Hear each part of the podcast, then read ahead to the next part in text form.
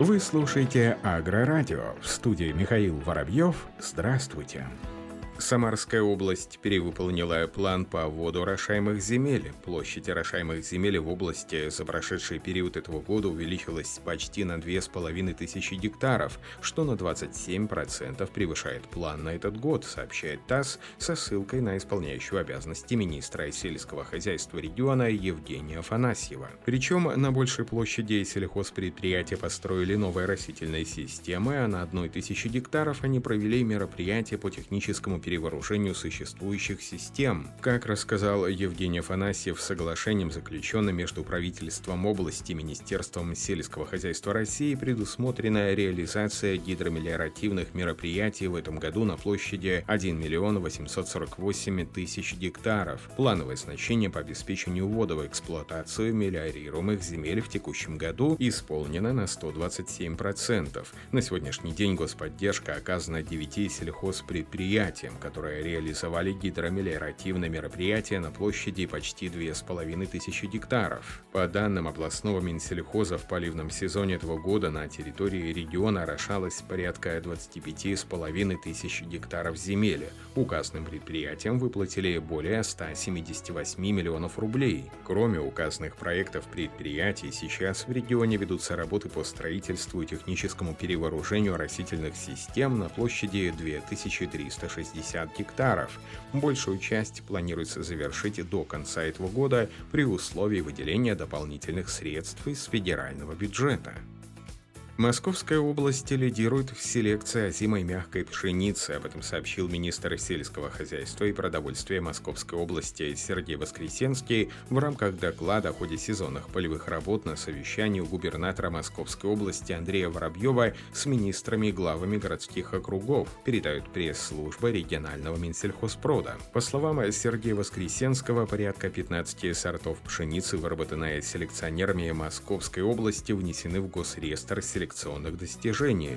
В настоящее время подмосковная пшеница высевается на 3 миллионах гектарах Российской Федерации. Самыми популярными сортами озимой пшеницы является московская 56, немчиновская 57, немчиновская 17, немчиновская 24, галина. Регионы распространения центральные, волговятские, центрально-черноземные. Сергей Воскресенский также отметил, что Московская область является лидером по производству семенного картофеля картофеля 15% от общероссийского. За последние пять лет выведено и зарегистрировано более 10 сортов картофеля.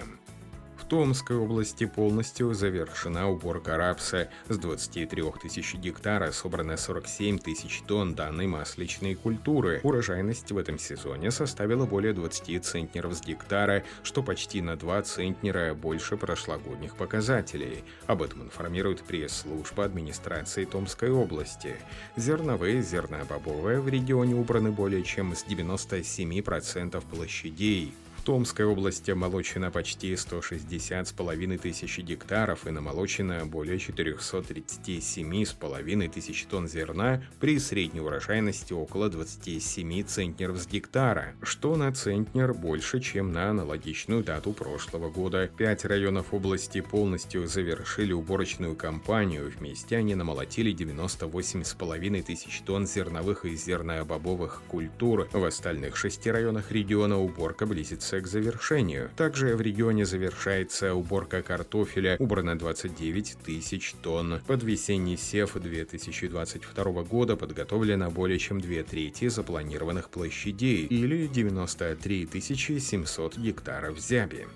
И коротко одной строкой о ходе сезонных полевых работ по данным на 19 октября этого года. По оперативной информации органов управления ПК субъектов Российской Федерации по состоянию на эту дату зерновые, зерно-бобовая культура обмолочены с площади 43 миллиона 300 тысяч гектаров. Намолочено 115 миллионов 400 тысяч тонн зерна. Об этом информирует пресс-служба Минсельхоза России. Как сообщается, сев озимых культур проведен на площади 16 миллионов 300 тысяч гектаров.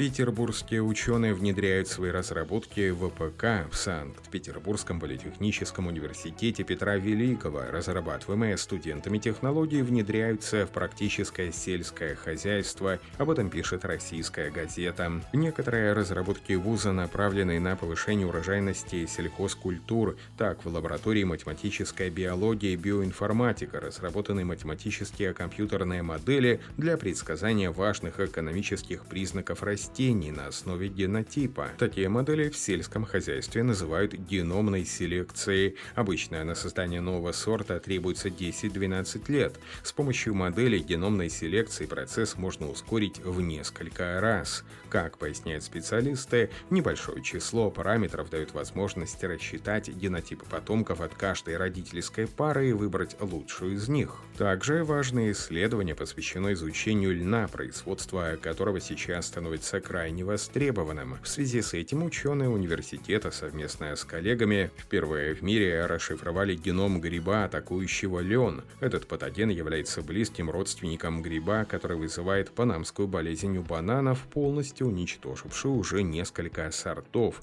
По этой причине его опасности для льна нельзя недооценивать. Ученые занимаются поисками устойчивости к этому грибу самого растения и пытаются понять механизмы ответа на заражение паразитом.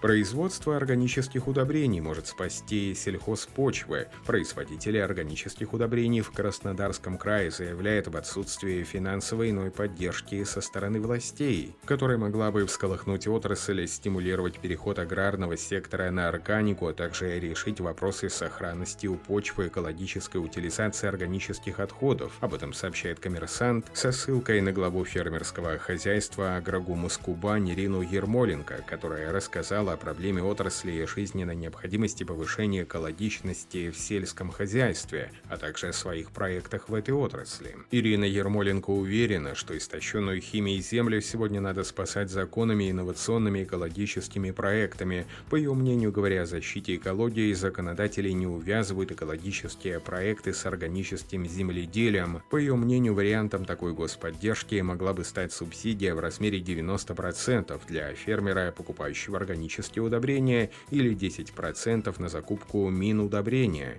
Сегодня, как отмечает Ирина Ермоленко, цена на органику меньше, а результат от ее использования гораздо эффективнее. Кроме того, в мире все большей популярностью начинают пользоваться так называемые вермифермы, рекультиваторы мусорных полигонов без вреда для экологии. Со следующего года Госдума планирует внести пищевые отходы в список запрещенных для захоронения на полигонах. Этот процесс в итоге может стать стать серьезным шагом не только к переходу к зеленой экономике, но и поможет решить вопросы с утилизацией отходов, переработка органических отходов червями, процесс более естественный.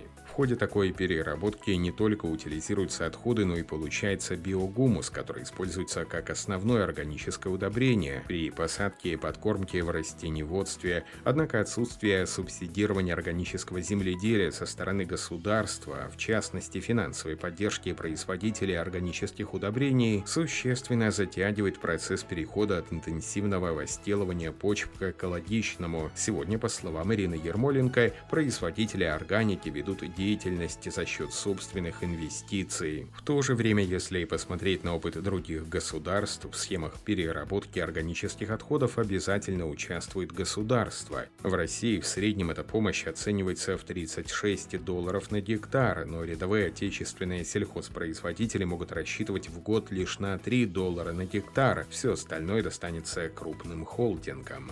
На этом все. Оставайтесь с нами на глав агронома.